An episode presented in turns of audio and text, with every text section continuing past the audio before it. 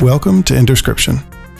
I don't want to play anymore, so saith your favorite podcast hosts.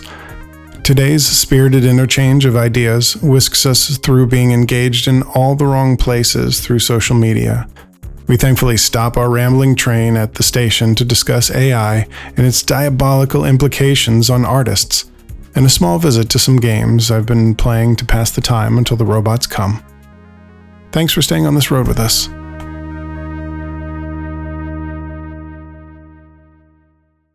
And we are live, and I unceremoniously cut you off before we started rolling because I had a feeling, a sense, a premonition that you were about to lay some very deep truth on me, and I felt that it was important to record it for time and posterity. Definitely we should record it. I think Jason Aldean, a country music singer, has a track out. I guess it was released as far back ago as May, and I believe the title is something like "Try That in a Small Town" or something like that. Yes, I'm familiar with the work in written form from Twitter primarily. Yeah, it's a good time. It's a good time to talk about it. And I'm not a big country music fan. I do appreciate some of the crossover stuff. I've found that I appreciate some genres of music tangentially based on crossover work. So country music, some jazz stuff, some blues stuff, when it crosses over with genres that I've experienced is where I've loved it the most, which pretty bold-faced shows that I'm not necessarily always down the lane of whatever that music is, but I can appreciate elements of it as it weaves, into things that are more near and dear to my heart, like rock and of course, pop stuff in general. So I'm not familiar with the song. I have not listened to the song yet, full disclosure. I have read through all the lyrics of the song. I have seen both highly liberal and highly conservative people give me their very, very objective takes on what that song means and what it does not mean. And I said to you just before we went on air that I don't want to play anymore. That's right. And I used that emphasis because that is the important part to me, that I don't want to play. I can play. I think I still have the faculty. I am, as I barrel down towards as I'm staring down the barrel of a 45, I am seeing that some of my faculty may be a little bit less in excess, but I am still able to play. I can still. You can put me in a room, and I can talk to people, and I can have conversations. I'm finding there are less rooms for conversation, and I don't know that I love that. Because it feels like in some of the rooms, these are not physical rooms or even virtual rooms. They're just, when I say rooms, I mean places, either physical or not, that individuals reside that could potentially be communicating and are not. And I feel like I'm almost now turning into some weird referee. Like, I feel like I have to sit in the middle and make sure that everybody's talking. And if I'm the only one who wants everybody to talk in some of those rooms, then I feel like that's not really what everybody wanted anyway. So what the hell am I doing? And that's why I don't know that I always want to play anymore. This business about the country song, he did the wrong thing, at the end of the day. He did the wrong thing. And by the wrong thing, I mean he stepped in a place where he's just not allowed to step anymore. I don't know that I have any shred of me that agrees with his sentiment, explicit or implicit. I don't know that that's the case, because I don't care about him or his song. I really don't, like, enough to defend it or attack it. But I don't like that we can't talk. Like, I don't like that part, because that feels like that's wrong. It feels like we're supposed to be able to talk. I don't love the, we use the term polarize a lot, right? And I would hearken to the idea of polarizing and talking about, like, polarity, like magnets, right? Like, where you have two polarities that are not to mix, right? Like, you can't take those two polarities and push them towards each other, because they just fly in the other direction, right? Like, they're not allowed to talk, right? Or I'm sorry, the same polarities, rather. Anyway, don't want to get lost in another analogy, but the idea that when something is polarized, they're on opposite sides, right? And this inability to have discourses is the only version of toxicity that I'm interested in anymore. Like, it's the only one I want to talk about, because it is the thing that's not allowing us to talk. Like, we're not allowed to compromise anymore. We're not allowed to fix anything. And maybe it's my dumb man brain that just wants to fix things, and I'm not supposed to fix things, right? But why are we not wanting to fix things, right? Like, I mean, it is the thing. Like, you're a dad, I'm a dad. Yes. And you know that sometimes your kid does some dumb fucking shit, and you just want to yell at them. You want to grip them up by their puppy scruff and throw them through sheetrock because they did some dumb fucking shit. And they knew they did some dumb fucking shit. Like, they fucked it up, and you needed to just get it out there because they did that shit right in your stupid face, and they knew what was going on, and you just wanted to fucking wreck them because they did some dumb shit. But that doesn't fix it. And, like, any time that you've lost your cool about it, right? Anytime I've lost my cool, right? Like, as soon as the discourse stops, then nothing else can occur, right? Like, now everybody's screaming or crying or running or closing doors or whatever everybody's doing. But what nobody's doing is they're not connecting, right? Like, so like, there's this period of time that you've now lost, right? Like, that you've now lost, and it sucks. I saw some ridiculous stat, which, you know, when you just do the back of the napkin math, makes a ton of sense. Like, if you think about the time that you have with your kids, which, let's say, it's from age 0 to 18, right? That during that period of time, you will have spent 93, 94% of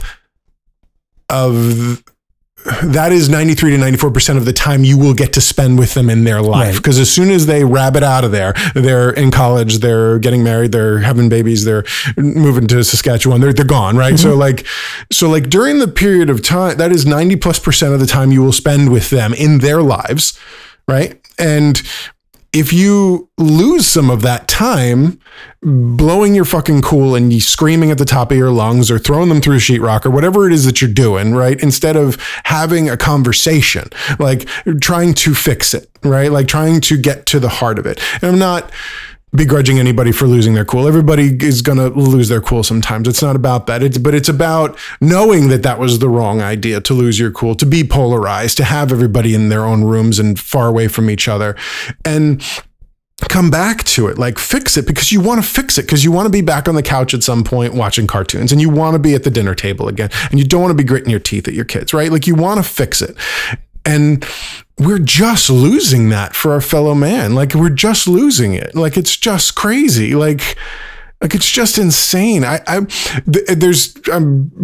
don't imagine either of us got to it because it would have been today. And I know both of us were getting punched in the face by work all day. So I'm sure we didn't get to it. That's right. If anybody is having the Barbenheimer experience this weekend, and if you think about those two movies, there's Barbie, which is this relentless Greta Gerwig assault on toxic masculinity. And then there's Oppenheimer, Oppenheimer, which is this 3-hour epic about how man has destroyed everything. Like, nobody's having any fucking fun. Like, nobody wants to be at the table. There's just a whole bunch of how much everybody fucks it up, right? Like, that is what is going on. Your Barbenheimer message, as fun and cute as that name is supposed to be, everybody fucking hates each other and thinks that they broke everything.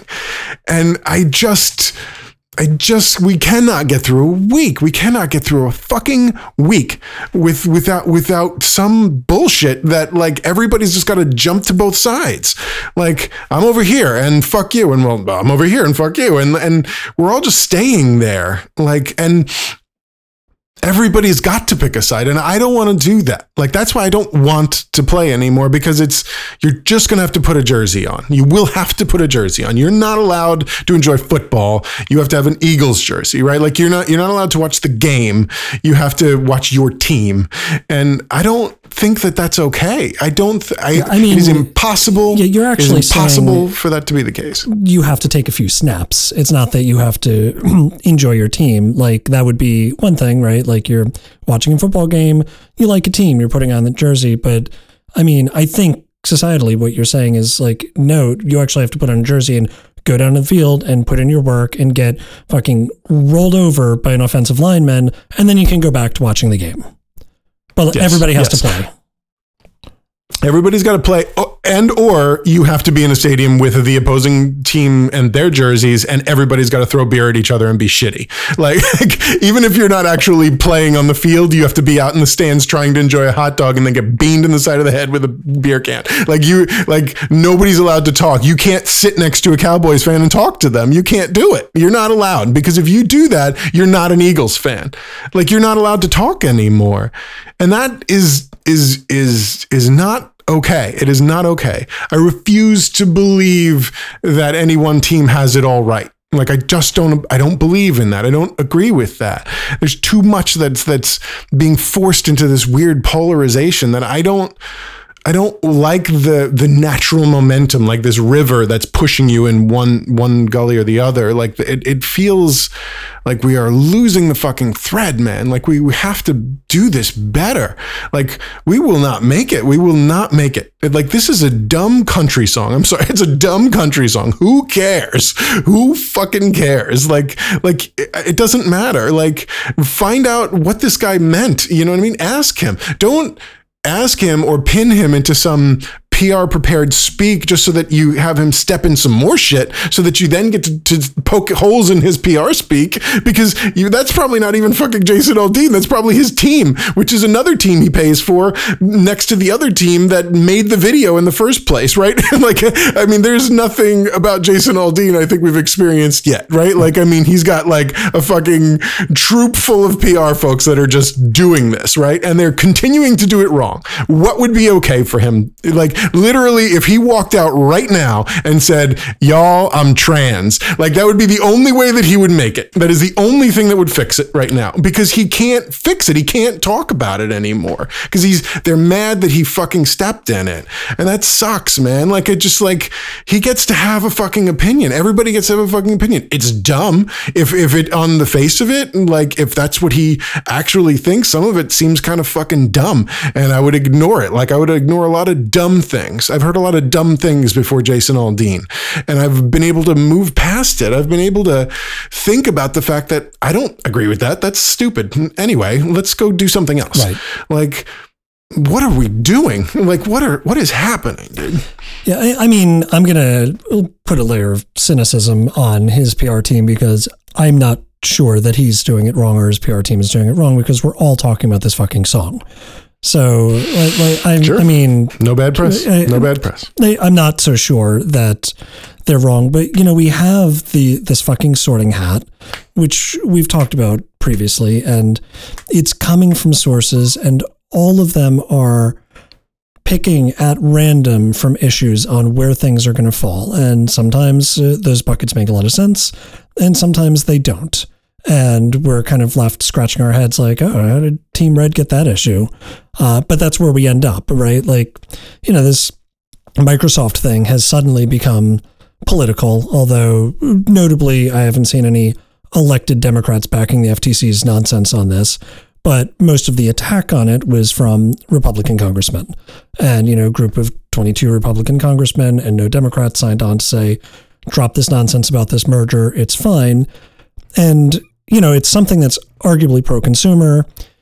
It's not like a union issue. It's not a labor issue. It's not a thing that traditionally Democrats would be against. And also it's big tech, which, you know, big tech in Hollywood has traditionally been the bastion of the left, like in terms of business. And the right has had, you know, more infrastructure, other kinds of companies in their pocket. Like they all are in the pay of some sort of big companies, but, you know, that's been sort of the sorting. And so it's unusual that those are the sides for this. And, you know, that it's not like Republicans attacking Twitter before Elon bought it and, you know, just going knives out with Zuckerberg and all of these big tech companies, because traditionally they haven't been particularly havens for the right versus the left. And so like these things happen. And like Hollywood, we were talking about Warrior, and very modern gay coming of age story in Warrior, which is a 19th century poor story of San Francisco's Chinatown and society, and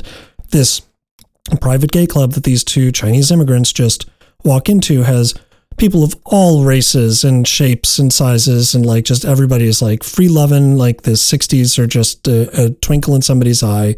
And it stood out to me like in a very forced way, you know, in the way that, you know, I hope to talk about in this episode, that like AI is writing the episode and it knows that HBO shows need, you know, 14% more, you know, gay content or homoerotic, and this is what a gay club looks like, and didn't actually take into account the 19th century of it all.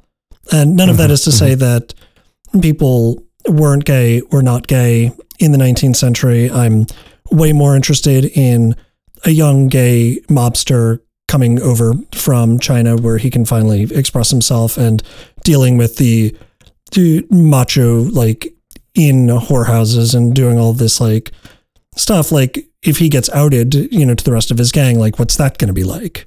You know, that's a more interesting story than this kind of like very like glitzy glam sort of hard to believe thing. But everything is kind of washed through this veneer of whatever the issue is. And, you know, when you talk about like everybody's got to take sides, everything that we consume is telling us to take sides. There's no break. There's no outlet. I mean, if we were just all chilling in the same living room together and watching the same shows, we'd think the same things, but we're getting these different outlets. We're getting beamed in the head with different issues, and some of them are going to resonate with us. Some aren't. And you got to take like this giant step back. Like, why are we being told to care about this country song? Why is it getting all of this coverage instead of other things? So I think it was in the 70s, MIT, a bunch of researchers predicted the fall of society and said it would definitely happen around the second half of the 21st century, probably about 2040. Another group of researchers in 2021 checked in on their estimates and their work and said, yep, they're still pretty on track to have society collapse as of 2040. And yep, we're doing everything we can. That's it, right? And, you know, the issues, the actual fucking issues that should be all that we're talking about is there are too many people. There are too many people with food insecurity. Climate change is happening and it's fucking wrecking crops like California, Nevada, like all these Western states drying up and rivers running dry. If you go to a fucking supermarket and you grab yourself an orange in December, you need to stop for a fucking second and say, where did this orange come from? Because no matter how carefully you plant it, you will never grow an orange tree in 40 Fort. Like it's not going to happen. And so how is that happening? It's happening because we have a wide range of climates in the States. We have a wide range of clients on the planet, and we've got a global food supply chain that is pushing grain and produce and crops and meat all over the planet. And we get, we got pork from China, where they have these large pork farms, and they're flash frozen and flown across the country to end up in your local Giant or Acme or Food Line or wherever you get your groceries. And that shit's not going to work if the fields aren't fertile to plant crops, if those crops die out, if there's a war in Ukraine, and Russia decides that all of the grain shipments are probably housing bombs, and so we're not going to let them fly. Yes, immediately that's going to impact countries in Africa and South America and places with less food security than it does here in the US. But just like everything, it's all connected. And that's going to hit you. And when you're scratching your head at, you know, paying $8 for a gallon of milk, that's why this is happening. You know, that's where this inflation, where this pressure is coming from. And we're not talking about that. I think everybody on any side of any aisle, Cowboys fans, Eagles fans, Giants fans, people who don't give a fuck about football, want to be able to feed their families. They like to eat, usually every day. They want air conditioning and heat and to be able to sleep without a leaky roof and to have security and basic comfort. And those are the things that are actually under attack. And so I get even more cynical when these absolutely bullshit issues start cropping up again and again, because we are being fed. We are being taught to consume and to seek those dopamine hits and to be, and not to learn to be comfortable being uncomfortable. And that's really the thing is, you know, when AOC posts something on Twitter and there are, you know, 1,000 comments just trashing her for whatever quick reason, it's because for some reason that showed up in somebody's feed who didn't like it and they engaged with it in a negative way.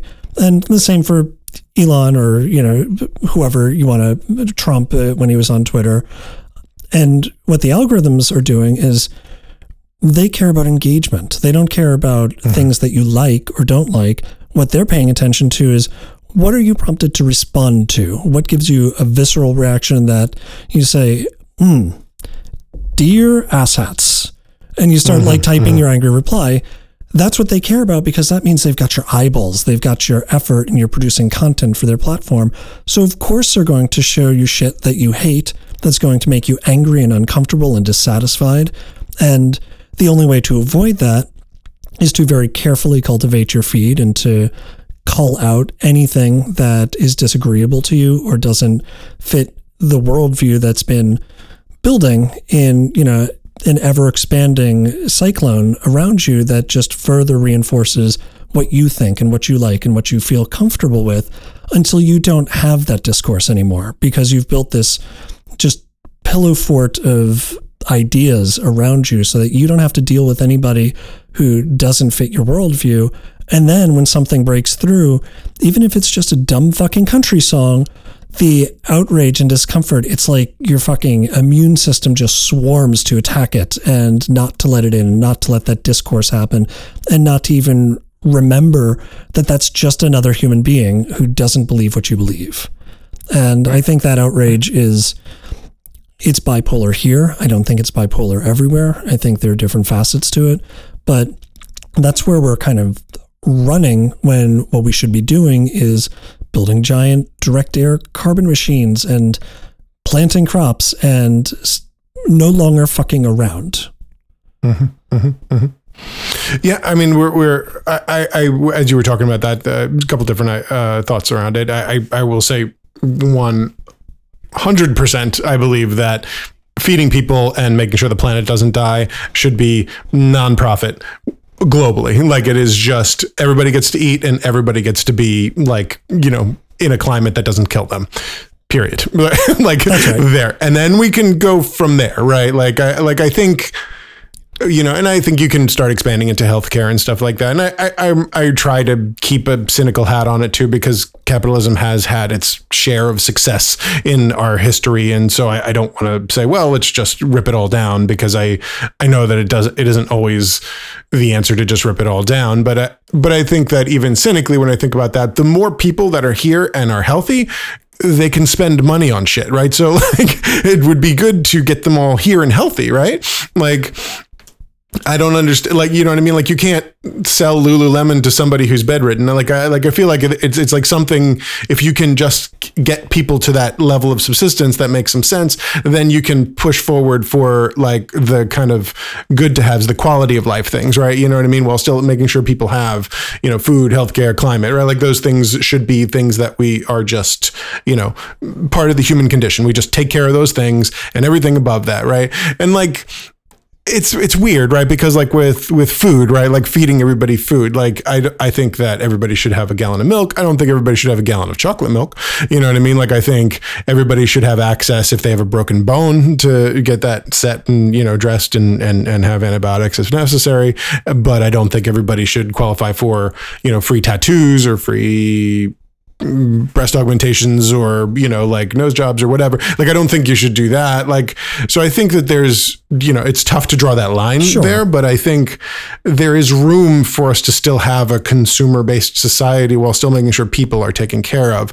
And the thing that's broken there is you're right. Like, I think we are commoditizing even these very basic needs of humans, right? In a way that like makes it kind of dangerous, because then the rockiness of an economy starts to affect whether or not people can eat at home or be in a room that's not sweltering 100+ degrees, right? Because they can't cool it, whether because they can't pay for the electricity or they don't have an air conditioner that works, right?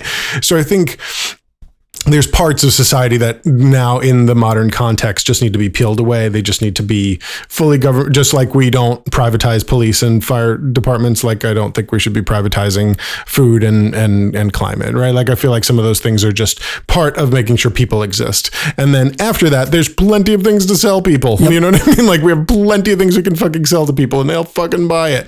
Like, just get them healthy, get them saved and okay. And then the rest of it would be great. So yes, I'm with you on that. But I don't really know where we go to fix it. Like when you were talking about eyeballs, right? Like there was something, somebody had said this, because I think did we mention it last week about Threads? Did we get into Threads at all? No, I don't know. I think very briefly, just that it's brand on brand action. Yeah, and the thing that's like crazy, somebody actually said this, like the actual words they said, Threads right now is a land grab for brands. And I really loved that idea, because when you think about a land grab, when you think about like Manifest Destiny in the United States, when we were taking over from east to west, right? Like across to, you know, who's got the state and who's got the laying track down and all that kind of stuff, you know, some of the same stuff that's talked about in Warrior actually. And that's what's happening in Thread right now, because Thread's brand new. It's a brand new social media platform and everybody's rushing over there because they hate Elon because he's a Republican. And so we're rushing over to Threads. And when we go over there, it's filled with brands, like brands that are just shooting at your eyeballs, like just blasting your fucking head open with brand stuff. And it's exactly what you said. They just want to see what brand you are going to adhere to first, right? Like, are you going to follow the Wendy's account and like everything that they post over there? Because if that's the one that wins, then that's the one that wins. Like, they're just, like land grab is such a perfect like analogy to what is happening over on Thread, because it's like fertile ground for all these brands, because they do want to get your engagement. Like, everybody's over there like breathing a collective breath of fresh air that's not the hellhole that's Twitter, right? Like, as though Twitter was that much of a fucking hellhole. It's just one that everybody created for themselves. But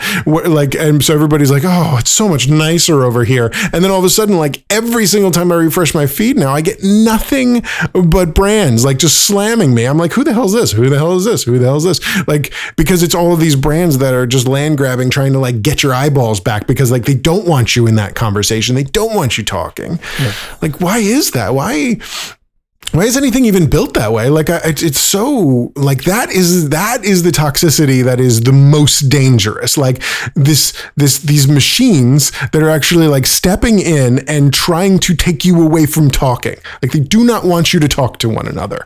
Like, why wouldn't they want you to talk to one another? Like, think about all of the times in times of war when prisoners would be separated, right? Like, they would separate them into separate rooms and cells and places. Why would they separate them? They would separate them because if you put them together, they would revolt. They would feel like they could actually fix a problem because there were 2 or 4 or 7 or 10 or 50 of them, right? Like, they feel like they could do something together. They can't congregate, because if you let them congregate, then they will do something, right? And so, like, how awful and disgusting is it that all these brands and all these technologies are specifically designed to separate us all? Like, isn't that the worst part of it? It is the worst part of it. I mean, it's the fundamental nugget, the core of what we're talking about, which is ultimately there's not that much daylight between us, regardless of whose flag you're flying. Like, there's not. Like, we all want comfort and peace, and we want to be able to live our lives and raise our children and give them a better future than we have. And so that is the cynicism. You know, we're kind of free-forming a little bit, but, you know, I wanted to talk a little bit about the SAG and writers strike right now, and the Teamsters are announcing that they may go on strike for UPS. And when you look at the common thread in all of these, and there have been times when organized labor has been hugely profound. One of the reasons most of us have a 40-hour work week is because of unions. You know, the reason we don't typically work on weekends, you know, with the exception of, you know, both of us on this podcast and, you know, other exempt employees. But most people who work and get paid an hourly rate aren't asked to do much more than work those hours and punch out when they're done and go and live their lives. And that wasn't always the case. You know, there were no rules around that. There's nothing about healthcare, or if you offer someone a pension, you actually have to pay it and can't take it away after they retire. You know, all of that comes from organized labor. But there have also been times when it's overreached, you know, and unions have become too powerful and prevented jobs from happening, people from going to work, employers and employees from doing the things that they wanted to do to better both of their lives. And right now we're kind of in the middle, but the thing that nobody really wants to talk about is how much these companies are making. And so with the writer's strike and the actor's strike, we're at a point where these companies, these networks, these studios have made higher profit margins than they ever had in their history. And the issues that have brought striking isn't just, you know, these actors want more money or these writers want more money. What they want is parity with what the industry has always paid them for network pieces and the same royalties that they traditionally enjoyed. And the studios are largely saying, well, we're not sure if Netflix is going to make it. And so we don't really want to pay you for that because it's just too risky for us to put things out on Netflix. And you look at the fucking Emmys and it's all streaming networks. Like, it's all of it is like the game is over. And so you look at that, and the other piece that keeps coming up is both the actors and the writers say, hey, I know this is really crazy and it's probably silly for us to even ask, but just want to make sure, like, as we're kind of negotiating, you're not gonna replace us with AI, are you? I mean, can we just, like, I know we're probably overthinking, but could you just, you know, sign off on the, you promise not to replace us with AI? And the studios say, no deal, we're closing it out. And, like, they are not willing to say it. And it's fucking insane. Like, of course you're going to strike because you don't want to be replaced with AI. On the actor's side, one of the actual written proposals from the studios was, if you go in as an extra or doing a day's work on a film, that they want those actors to sign off their likeness and image and bodies for perpetuity for any other projects that the studio ever has. So they'll get paid for one day of work and they will be in films forever. Right? And, like, when you're thinking about any other job, like, hey, I want to scan your brain, you're a young attorney, you're starting here at my law firm, and you know, just, you know, typical thing. You're going to come in on day one for training. We're going to scan your brain, and I'm going to sign off that I get to make the fake you write briefs for me for the rest of time.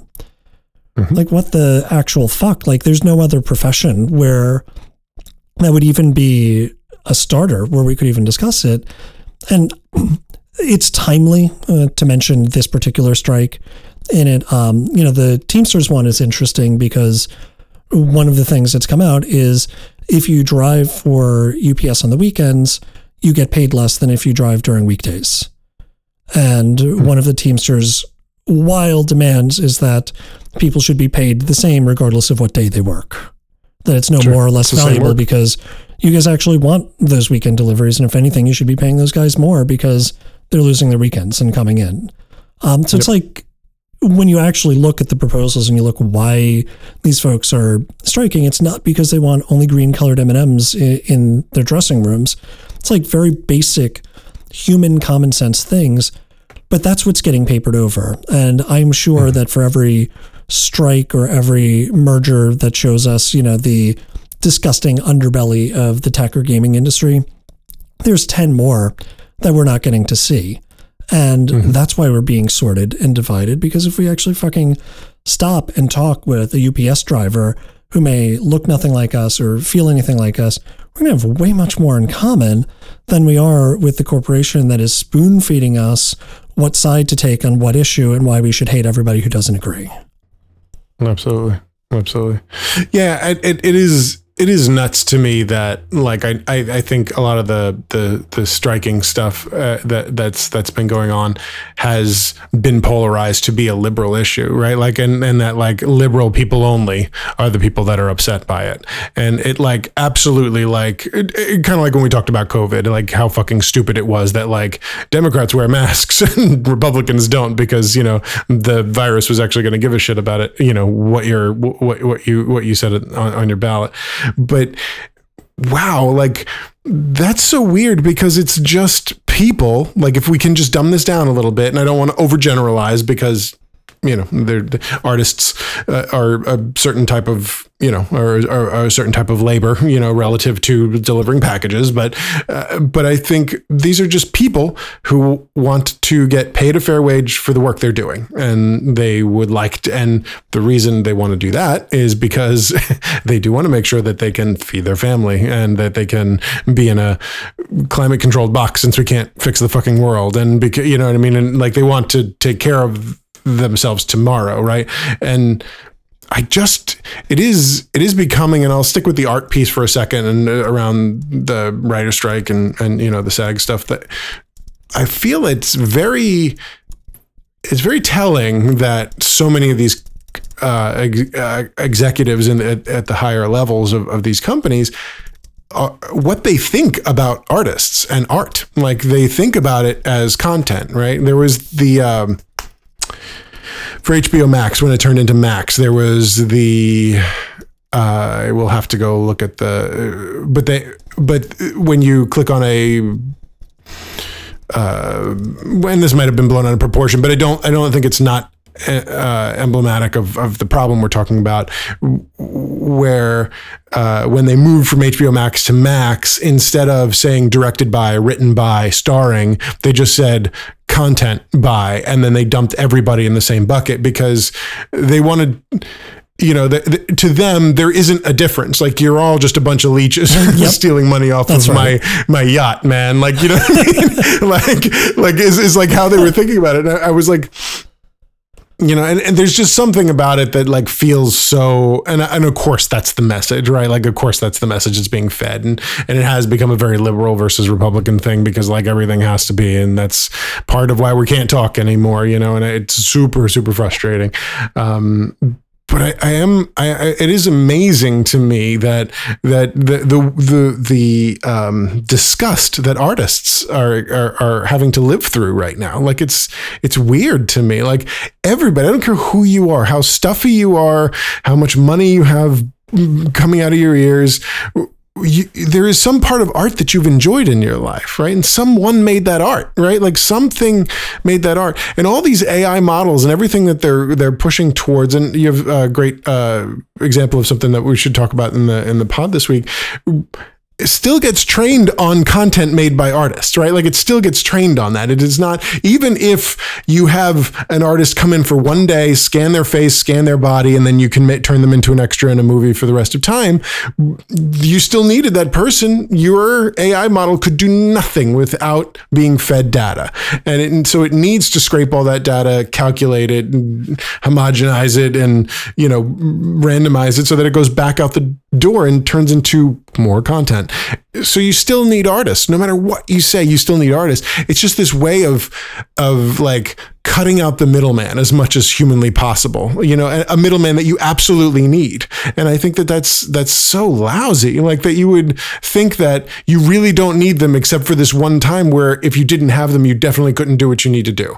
And I think that there's something about that like you have to think about. I think the irony there is that artists then look at these streaming services, and without the streaming services being created as a thing, there would be no place for them to put their art, right? So like, I think in some ways, like there's like this frustrating lack of meeting of the minds, right? Like nobody's trying to meet in the middle to talk about how essential the partnership is, the symbiosis is, right? Like when it's done well and everybody gets paid and everybody does well and everybody's making good content and profiting from that content and everything's working well.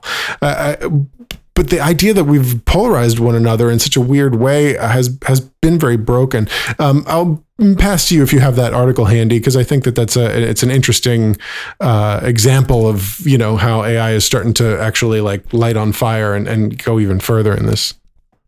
Yeah, so there's this showrunner. It's called The Simulation. I'm just pulling up my notes right now.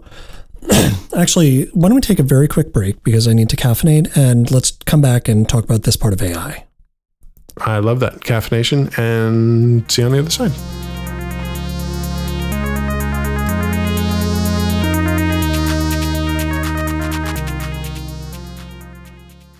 So I think we'll come back on this side and be a little less Debbie, the world is going to slide into chaos, and a little more, hey guys, AI is fun and that might also kill you. Great. So, it's like a slight tone change. So you're saying we started with Oppenheimer and now we're on Barbie? Is that what you're saying? That's right. To me? We are doing the Barbenheimer circuit. And we are.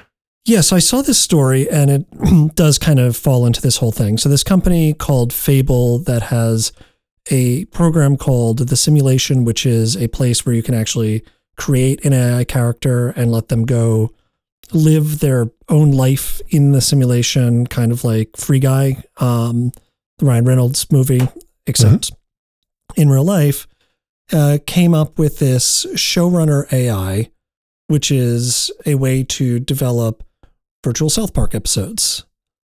Okay. Is this with the consent of Matt and Trey? It is not, which is why they're not actually releasing it to the public.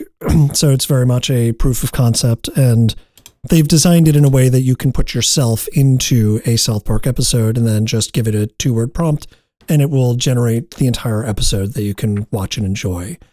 And, you know, first from an entertainment standpoint, their value prop is as interesting as it is scary. You know, they believe that studios, people like Disney, will put something like this behind a paywall to allow fans to create their own episodes using Disney characters and, you know, put themselves into their own Disney show. But I think that's really just a way of saying this robot dog with a machine gun on its back doesn't have to kill people. You know, we could also use it to, you know, plow the fields. That's it. Right? I mean, need the fields plowed. So yeah, I mean, the reality is it feels, did you do this season of Black Mirror? I did. Joan is awful. And okay, I think that's all you need for this conversation. Yeah. And that's, I think it's the only one anybody's talking about, so we might as well do that one.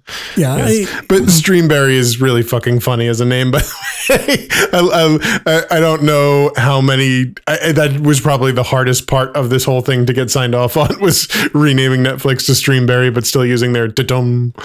Yeah. I mean, good. It is a Netflix property and a Netflix original, so, you know, they can do whatever the fuck they want.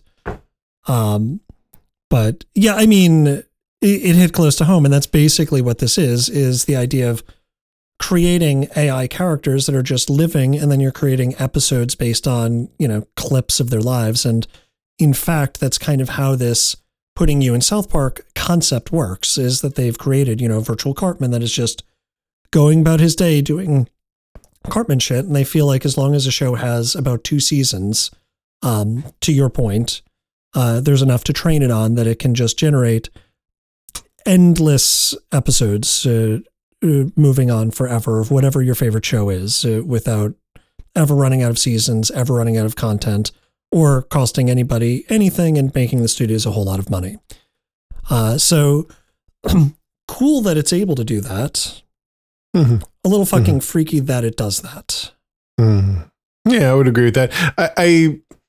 I see a couple of things about it, right? Like, I think given the amount of processing power that's ostensibly being used just to call the point of a season episode, whatever, of South Park, that's being dedicated towards that rather than the production of it, right? Because the production of a South Park episode takes, you know, Matt and Trey's team, 5 or 6 days, right? Like, that's the whole point of why they continue to keep that art style, is because it's so easy to produce and quick, and they can make South Park episodes incredibly topical, unlike other shows that are in the can months in advance and you know, are part of some narrative that's long since passed. Like, South Park gets to comment on it. So like a week from now, we could have a Jason Aldean episode for South Park because they're on top of it, right? Like, and so I think it's interesting from that processing perspective that this technology is not also having to worry about the craft, right? Whereas opposed, if you were to pump in 2 seasons of The Nevers, if we ever got 2 seasons, then it would be more difficult to reproduce that because of the fidelity of a live action show that also has to have special effects would be just taking up the amount of processing power needed. Yeah, I mean, for a proof of concept, of course, but you can definitely see where, you know, when you pitched, you know, give me an Evers movie to ChatGPT, like it might have needed some redlining, but it wasn't fucking awful. Like, right. And that's with the limited universe of what it has. So you can see that that's where we're going. And so there's this article on VentureBeat that I pulled up. The one that I saw was on Engadget that they launched about it, but there's just a really good quote from Fable CTO that I want to kind of throw here because I don't know how to feel, man. Like, I think maybe we just need to stop. And, you know, to your point, maybe I don't want to play anymore. Mm-hmm. So he says, we stopped thinking that the future was a movie Her and started thinking that the future was Free Guy and Westworld and societies of AIs, Sachi said. We want to maybe convince people that societies of AIs is a better thing to go after than chatbots and one-to-one conversations. The problem with AI chatbots is they kind of pop into existence when you're talking to them, and then they disappear after you're done talking to them. They have no conception of time. They don't really know what they did last week or have any plans to do something, and this gets frustrating over the course of time. You notice that they lack 3 big things: coherence, persistence, and memory, and also that they usually are extremely boring to talk to. I'm just going to jump through. Yeah, they can talk for hours, but it's mind-numbing because they have no actual lives. They have a prompt, which is 3 or 4 paragraphs, and that's really all they have to refer to you or kind of improvise this stuff. And so where they're going with this is they want to create these virtual beings. And to answer your Nevers problem, if they just recreated those characters and set them about living their lives in the Nevers universe, eventually they would get content and be able to spot the content that's worth actually producing and consuming. It's just, I've seen a lot of movies, you know, I've seen The Matrix, I've seen Terminator, I've seen, that's really all I need. You know what? I'm going to stop here. Did you need more than those 2? I actually don't think anybody needs more than those 2 to understand that societies of AIs with coherence, persistence, and memory is actually not what we want. We don't want that at all. Like, for all of the times that somebody's taken a chatbot and tried to make it say stupid, racist, awful, embarrassing shit, I don't fucking want it to memory. Like, I would like that shit lobotomized as soon as I close the chat window. That's it.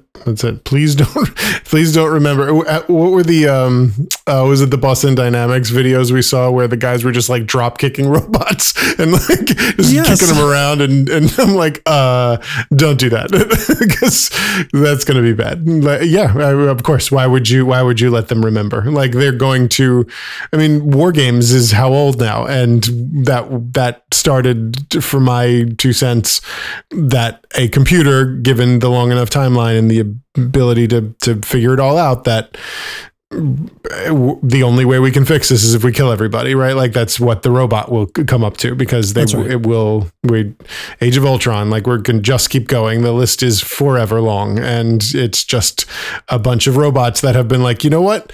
you guys are right. There's a lot of war and famine and terrible things, and y'all fucked it up. So we're going to fix it. Like that's what right. They're going to like. They will figure it out. Like they will understand what the problem is. We are absolutely the problem. There's that's no right. question. There's no question. Making something that will understand that and have the robot digits to fix it is not a good idea. We don't want it to have that. Yes, that's a terrible idea. That's a terrible idea. You're right. Yeah. I've been, as I follow AI and robotics and automation, most of my day-to-day has been thinking about how it's going to impact the future of work. And mm-hmm. my society is going to collapse by 2040. I think those MIT guys in the 70s were smarter than I will ever be. And that was many a year ago. Mm-hmm. But, we're seeing how profound these chatbots are. And that's already eating into people who write web content, right? Like you can spit in, give me an article on the simulation and let me post it to my blog, and it'll do a pretty good job. And it'll be keyword focused and well-written and complete sentences. But the impact on art has really kind of come out of nowhere, you know, and the idea that creative content can be synthesized and that Spotify's got to run around like a chicken with its head cut off trying to get rid of AI generated content from its platform, and they just can't keep up with it. Mm-hmm. And, we're getting to the point where it's harder to tell the difference. Mm-hmm. And, that art is becoming indistinguishable from human made art because it's just fucking ravagely fed on it. Yeah. Do this for me, if you will. You had followed for a time rugs and the idea that there are handmade rugs and machine-made rugs. Mm-hmm. And apply that to this for me. So that's interesting. And I actually dig that quite a lot because I'm actually going to take it one step back and be a rug nerd for a second. Yep. So thinking about the two kinds of handmade rugs, you have, and I'll kind of breach this in with like machine-made too, you had tribal rugs, which were, one artist, one weaver making this rug, in usually, her tent, out in the wilderness, just making the art for their own family, for their tribe, for whoever's around them. But it was one person, one weaver.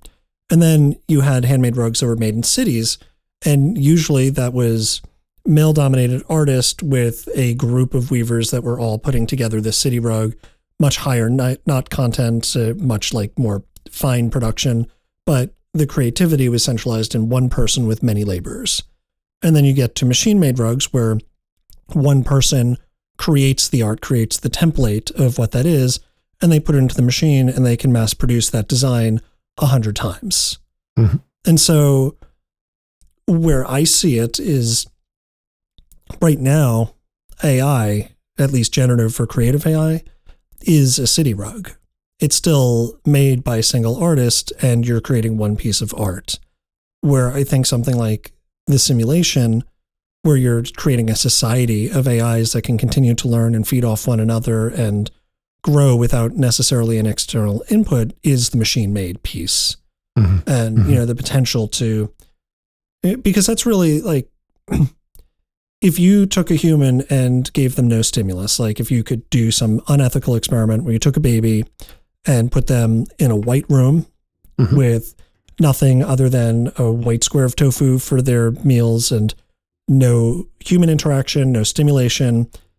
Talk to them language through a computer screen so they could converse, with a cursor on a prompt, and made sure that they had like the IQ, the intelligence, without having a sense of self, an understanding of anything outside of this box, what the world was, what news was, what other people were or looked like. And you fed them selective information.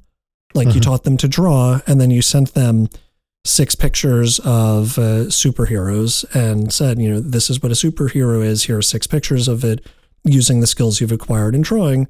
Draw me a superhero. That human would digest the limited world of 6 superheroes that they have, apply some deductive reasoning, apply some natural talent, whether good or bad, and give you back another superhero, a 7th superhero of some amalgamation of what you have.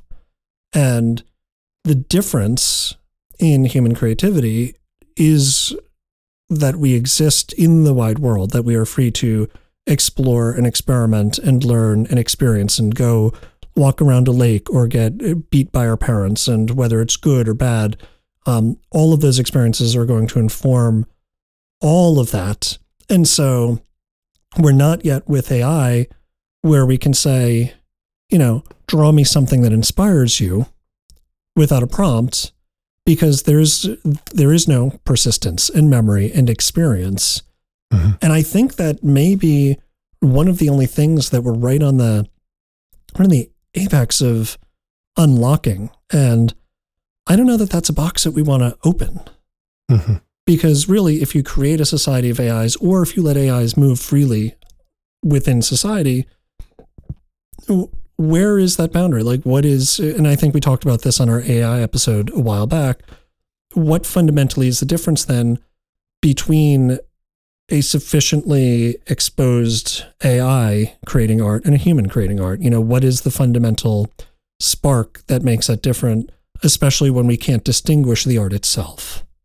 Sure. You know, and I don't know, man, you said like making sure we all have food and the climate isn't burning, maybe healthcare. Like there are some things that are just big problems that you and I can't solve just from sitting around a dinner table and talking. And some of that is why I think a lot of people do get frustrated and exit the conversation and go back to their tribe and don't want to talk because it's almost insurmountable.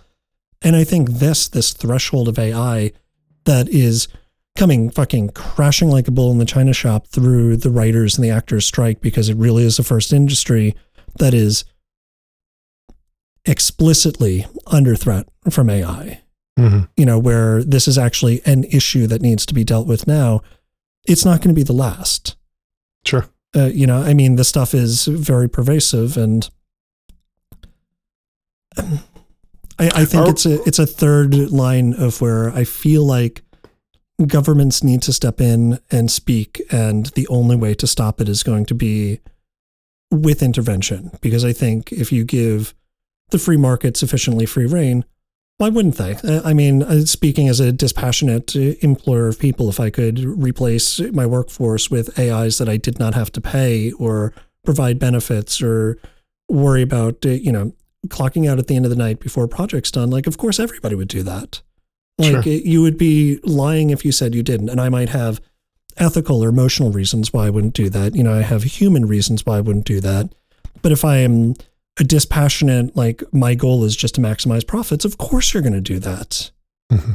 And so, like, it's have to have a guardrail. You have to have somebody saying, nobody gets to do that, because otherwise, do I have to do that because I'm losing out to the next firm down that is doing that, and they're able to then just spend all of that money on advertising to put me out of business because they don't have to pay a staff? Sure. So, like, you need these guardrails. Sure. I realize I'm extra tinfoil hatty today, but you started it by saying you didn't want to play anymore. That's true. That's true. Yes, I really shouldn't have brought up country music. I think I think very much that it is also feels like there's like some it's sort of floating out there as like a piece that lots of thoughts around this. One of the things that I wanted to back up to is how much cooler it would be to be focusing some of that incredible AI power. Do you remember when folding at home was a big deal, and we had like this distributed computing model to fold proteins to try and figure out how we were going to cure diseases and stuff? Like, I don't know, if we're able to render entire worlds with memory and persistence and stuff like that, like, I don't know, maybe not take people out of jobs and maybe force it to go in that direction, right? Like, what can you set an AI loose on the climate problem? Can you set it loose on the food problem? Can you set it loose on the healthcare problem? Like, isn't that a good place to put AI? Well, I am reasonably certain, to your point about war games, that AI would be able to reduce carbon emissions to zero and end world hunger very quickly. So I'm not so sure. Yeah. Oh yeah, we just we bombed Canada. We're good now. It's it's all done. You guys can eat now. Don't worry about it. We got it. That's it. You know, here are some Oreos. Yeah. you know, I'm an AI. I crunch the numbers. There are too many humans. So here's the solution. We're just going to have fewer humans. Yeah. Yeah. That's something. That's something to think about. The other thing that I would offer people who are very pro AI, namely the people who don't want to pay workers anymore, talk about what it was like for the automotive industry when people used to build cars by hand and then there were robots that stepped in to kind of actually assemble cars instead. What do you say to people like that? Well, at one point there were, I think, something like 8 million horses in our country. And then there were something like 10,000 horses in our country because their labor was replaced, you know, farming equipment and everything else. Automotive jobs have largely remained, and some of that has been the strength of the union. But I think that this is different from robotics automation, because with robotics automation, you still needed human minds. And the combination, I think, of robotics and artificial intelligence means that there really is no vocation that's safe if we want to just start replacing. And so I think that's really like, that's the heart of my concern, is exactly that, like looking at these historical lessons where technology has always improved, but the question is, who does it improve for? I saw somebody on some investment feed, and you know, unlike your stepbrother, I spend woefully little time looking at that, but they said, you know, the place we're at in AI, it would be foolish to invest in anything other than infrastructure right now, because it's so unclear where the layer of access is going to end up and whether it's going to destroy telecom, software, you know, just what it's going to cut through before it's done. And like, that really is as disruptive as it can be. I would argue that right now, and I would argue, I sound so fucking stodgy. I think what I believe is that the dawn of the shit that we're in is like the beginning of the internet. That's the closest disruptor that I can point to, where it really started, and I think it will be for a lot of people, this, it was this democratization of knowledge. And when we first turned on the internet and we first dialed up to our modems, we had access to everything. And how truly transformative was that, to no longer have to go crack a book and wait and take time to learn something or wait for a newspaper and read what's in the newspaper, but to be able to go on message boards, to be able to converse with other people. And, you know, of course, on this episode, we're talking about how perverse that's become and how distorted it's become. But I think there's a promise, you know, if you take AI and you take something like 3D printing and you take some of these other tools, the means of production are potentially shifted to people. You know, the ability to create things that maybe they didn't have the technical skill to create, or to generate knowledge that they didn't, just with the prompt and the desire and the wish. In the same way, you know, early search engines, you would just type in whatever you wanted to know, and then you would know it. And so, yeah, I want to come around in that direction, but understanding the cynicism and the reality that what happened with the internet and what happened with machinery in assembly lines and robotics, you know, the promise of robot vacuums really never happened. You know, we never got Rosie. We got jobs taken away. Yeah, I mean, it would be fair to look at that and say that, like, I think the internet and really everything before this did still require human input and interaction. There is absolutely some industries that were destroyed by the internet. I mean, that's true, right? Like, there's just like, you got to think about how many malls are empty in America right now, right? Like, they're just like, there's just no reason to go window shopping anymore when you have Amazon or online shopping, right? So there are things that were destroyed by the internet for sure, just not enough of it for the entirety of the society to collapse, because because I think at the end of the day, it still required people to understand and interact with the technology.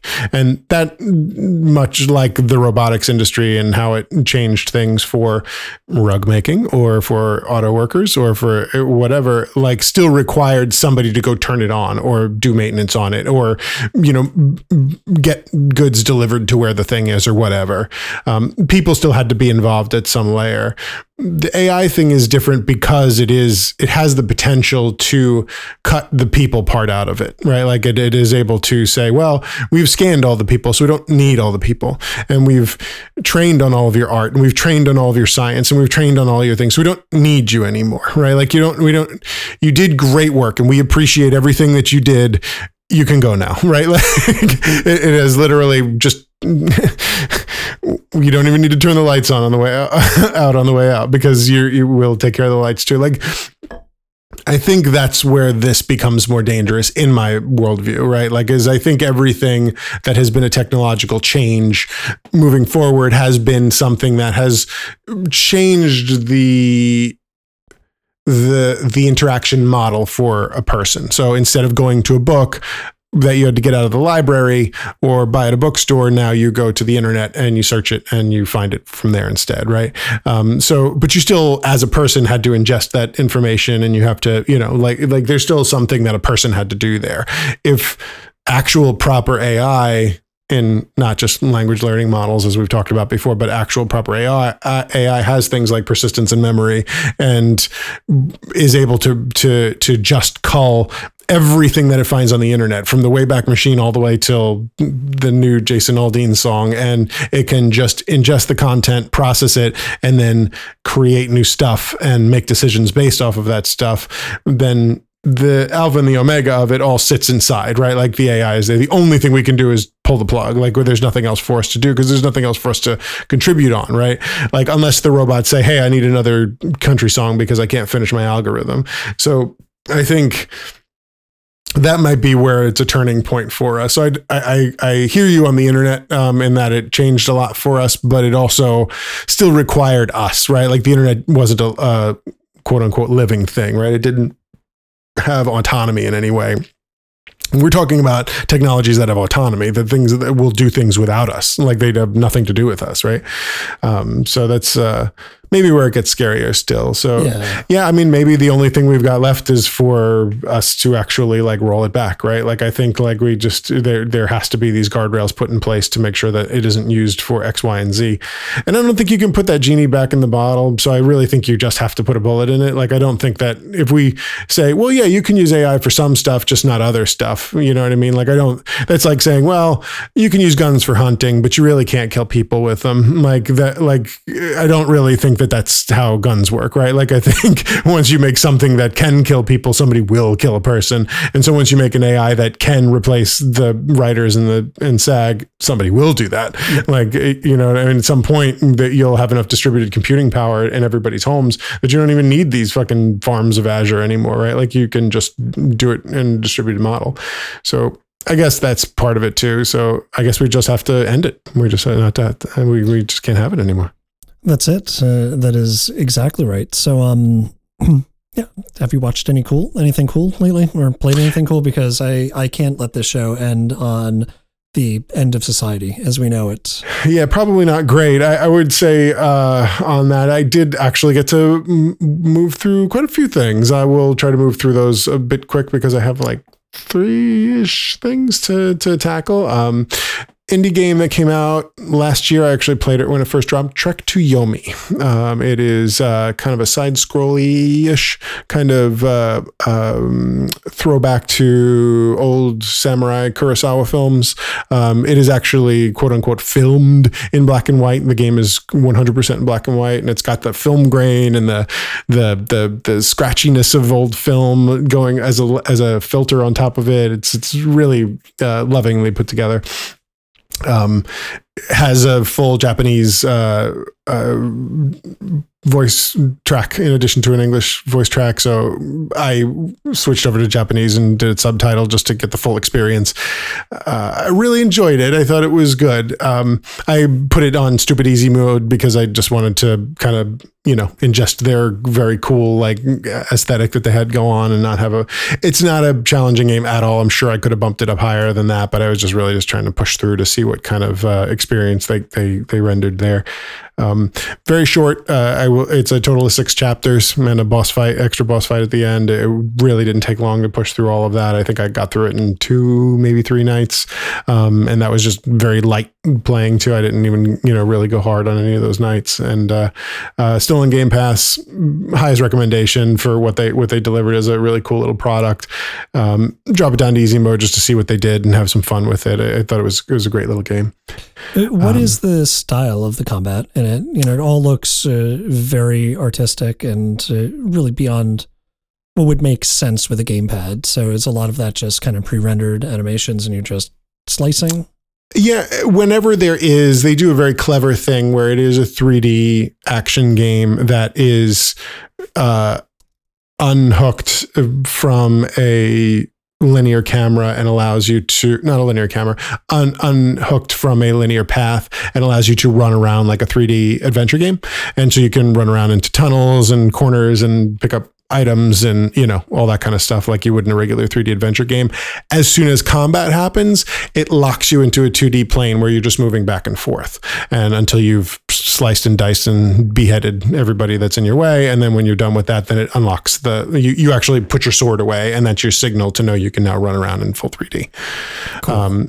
And where the enemy encounters are, it's in a place where the camera can kind of snap to that sort of almost 2D, 2.5D sort of feel, in some cool cinematic moments as well, but also in a way that's much easier on gameplay. So you don't have to worry about, you know, the third dimension of a combat, and you're really just worried about back and forth, rolling, parrying, blocking, all that kind of thing.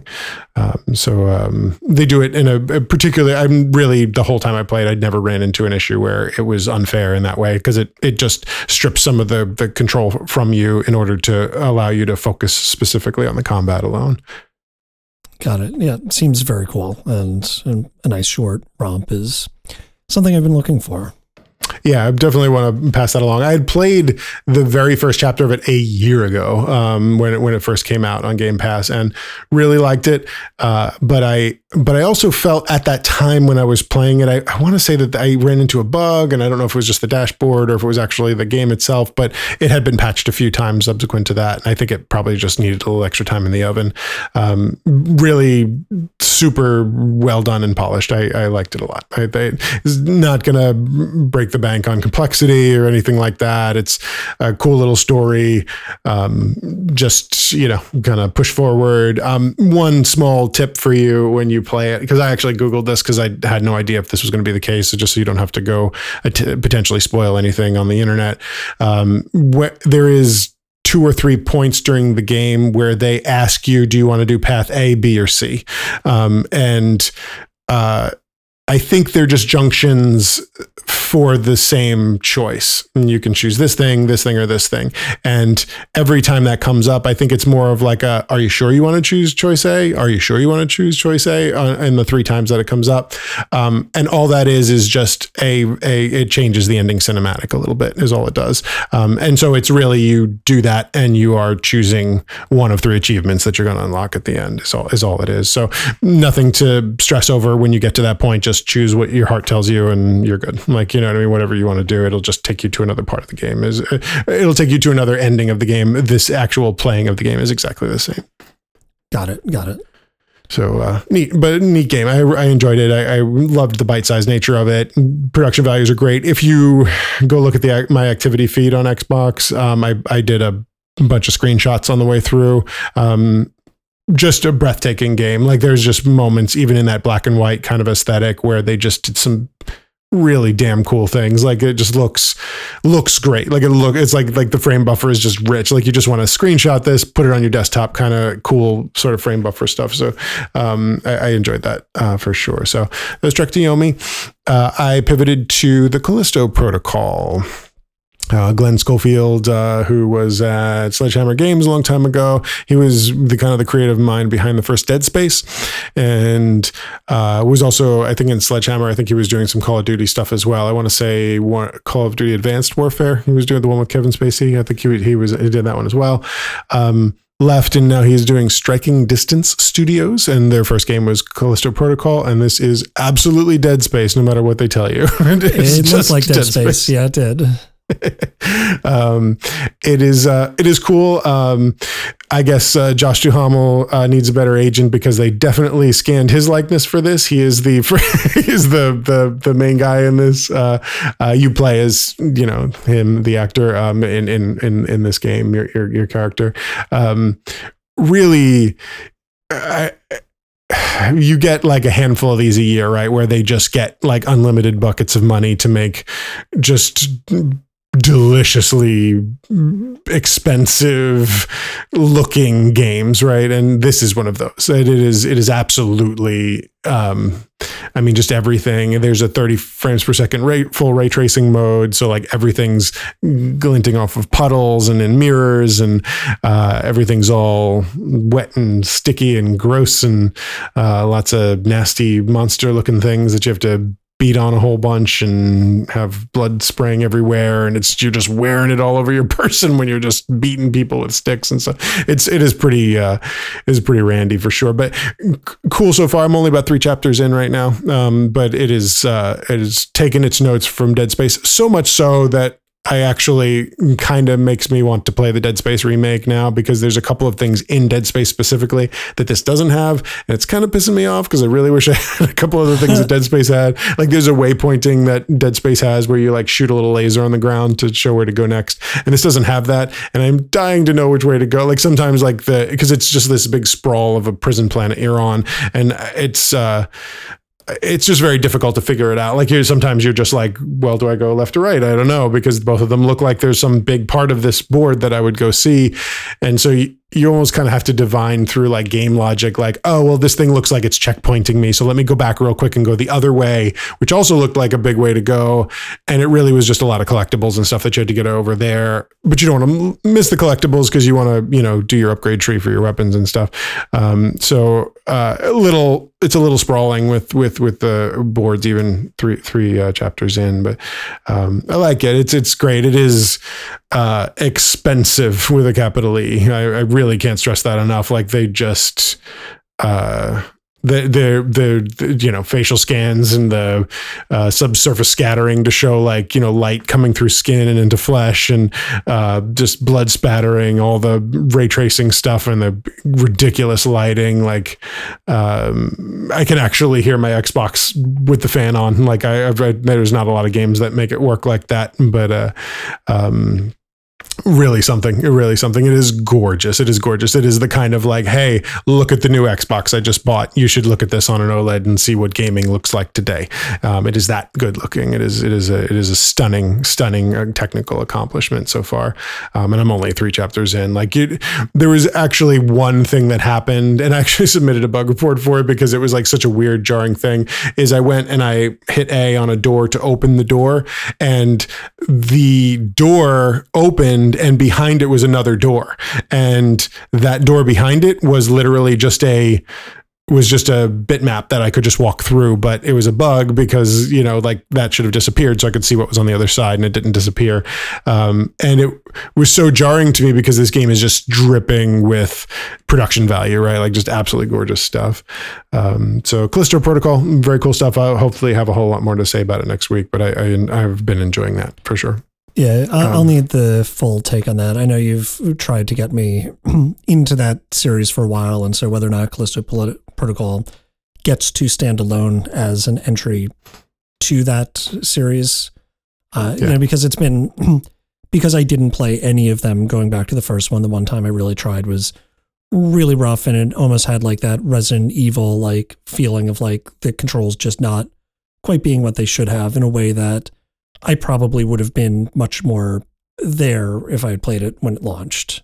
Definitely. I will say, and I don't know this, and I will probably do this with you. I will, unless this really comes out swinging and makes a much better impression, I may say that we should both do the Dead Space remake, because that really got the full coat of paint. You know what I mean? Like it's like looks a lot like this, like in how much work they did. They did a whole thing with their a bunch of tech stuff that they did with this, which was like really impressive, you know, as a remake. So we may talk through that when it gets closer, but I'll definitely get through this. I got this on a great sale, so I'm going to try to burn through this first, and I'll have more to say on it. Fantastic. Way better than my gaming so far. Yeah. So what's going on with your gaming? I just have been playing Snake.io. I mean, I've just had such a terrible week that all of this wonderful hardware and handhelds that I have, none of it, dude. I'm just playing snakes like it's 1987. That's it. I don't even know.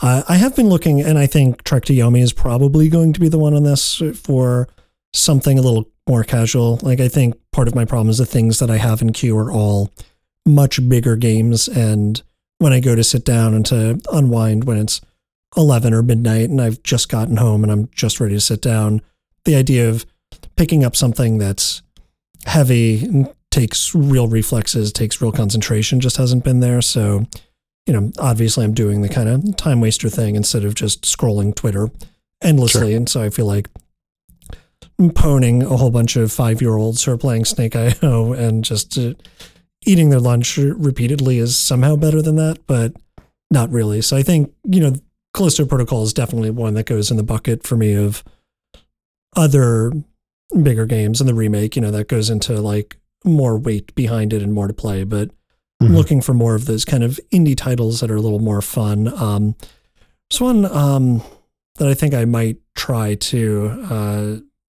name is escaping me right now, but kind of similar to this, sort of like in that journey space.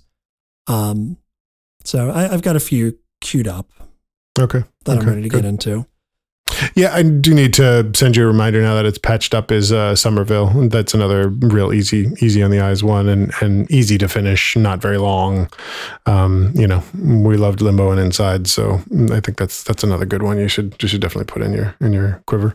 Definitely. Yeah, it's important to remember why we play these things and why we love them. You know, it's that story, it's that attachment, it's where it takes us, and not necessarily the crazy death-defying platforming of spiky things and, you know, ridiculous Twitch gameplay, as fun as something like Doom can be.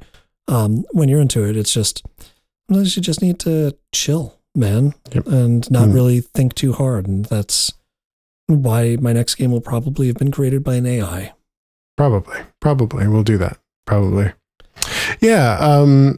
I will throw out one other thing that I got a chance to watch. I watched the movie The Pope's Exorcist. And I had put on our notes here for the podcast this week that The Pope's Exorcist is a lot like The Blacklist.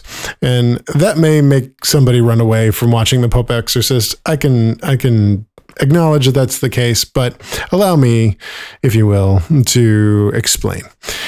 I think that The Pope's Exorcist is maybe not necessarily the best movie. Like, I think it's like kind of generic, warmed over exorcist stuff. Like, if you've seen The Exorcist from back in the day and any number of things like The Conjuring or anything else that really tried to, you know, till the same field, right? Like this very down the middle possession, Christianity, faith, you know, are exorcisms real kind of stuff, right? Like, you know, all the way through Constantine, right? Even, which was hella fun, and we love Keanu.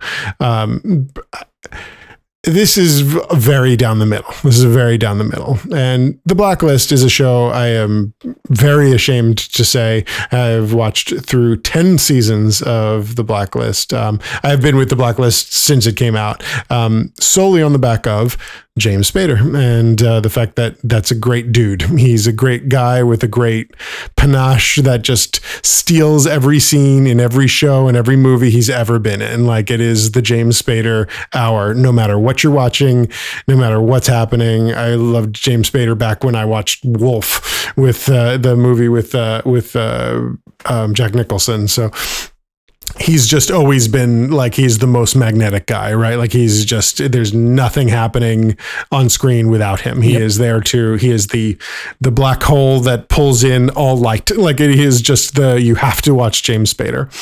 And to, he has propelled me through 10 seasons of not necessarily always very good television, just because I can't wait to see what he says next because he's just James motherfucking Spader. And The Pope's Exorcist has that in Russell Crowe. I want to say that very much. I want to say that a movie that was so thoroughly mid and so thoroughly okay, it was a 7.5, you know, like just fine, just a fine Exorcist thing. Russell Crowe absolutely steals the show. He does a terrific job. It is, he's funny, he's warm, he's like interesting, he's like, he's the heart and the soul, the everything of that movie. So much so that you just want to see another movie with him doing that. Like he is so much, and they even leave it open a bit so that if they wanted to do another one, they absolutely could. Also fine to stand alone in the way that they wrapped it at the end. And I really can't say enough about him knocking it out of the park more than the movie knocking it out of the park. And it does make me think back to some other movies that I've seen that are very much like that, where you have one person, right? One person that just, if they're not on screen, man, I just don't care. Like nothing that's going on, right? Like you just don't care about what's happening unless this one character is showing up. So anyway, I would just say Pope's Exorcist was actually quite good, but man, I hope he and not an AI is getting all the money for that movie, because he did a terrific job and had such weight and good feels going on with that movie that it made it like just a basic ass Exorcist movie, something that is super watchable and fun. So definitely recommend it. Interesting. If you get a chance to check it out, but just because of him, like know that that's what's happening here. You know, like you'll see it quickly that he's the guy. He's cashing all the checks here. He's bringing you in all the way through 2 hours of movie. He's very good. Yeah, I'll definitely check it out. I'll say, unlike James Spader, I don't know that Russell Crowe is always that guy. So that's a really interesting kind of takeaway. You know, he's not somebody who I would go to it for because Russell Crowe's in it. I'm going to love anything that he's in. That's a great point. Yeah. Yeah, no, that's very cool. So we did a lot tonight on the destruction of society. I mean, we should probably close things down. I keep getting notifications that my internet is unstable, which I assume just means that the sentient AIs have found this feed and are about to shut it down. That's it. I think you said something about putting a bullet in it, and I really would like you to print your complete retraction. Yes, I would, but my printer doesn't work anymore as of 3 minutes ago. So that's exactly right. But yeah, let's keep track of this. The one note I want to end with, while we've been recording, the FTC has withdrawn the case currently as a result of the losing in the district court and the losing at the Ninth Circuit. It's administrative. They can file a new case, but there will be no hearing in front of an administrative law judge unless they bring a new case that has been closed because of all of the losing. So sounds like it's just down to the CMA now in the UK. And so this may actually wrap up in a couple weeks. Wow, that would be something, wouldn't it? No, that is really crazy. So that means that what was it, August? There was supposed to be an FTC hearing? It's done. Yep, nothing. Done. Okay, so it's gone now. Wow, That is a turn. That's really something. Yeah. It'll be interesting. I know, if the AIs don't actually murder us by next week, we definitely want to chat about that. There's kind of like a postmortem from some of the losing with the Ninth Circuit and that I really want to get your take on. Definitely. So stuff to chew on for sure. Awesome. Let's do it next week. Sounds good. Bye, everybody.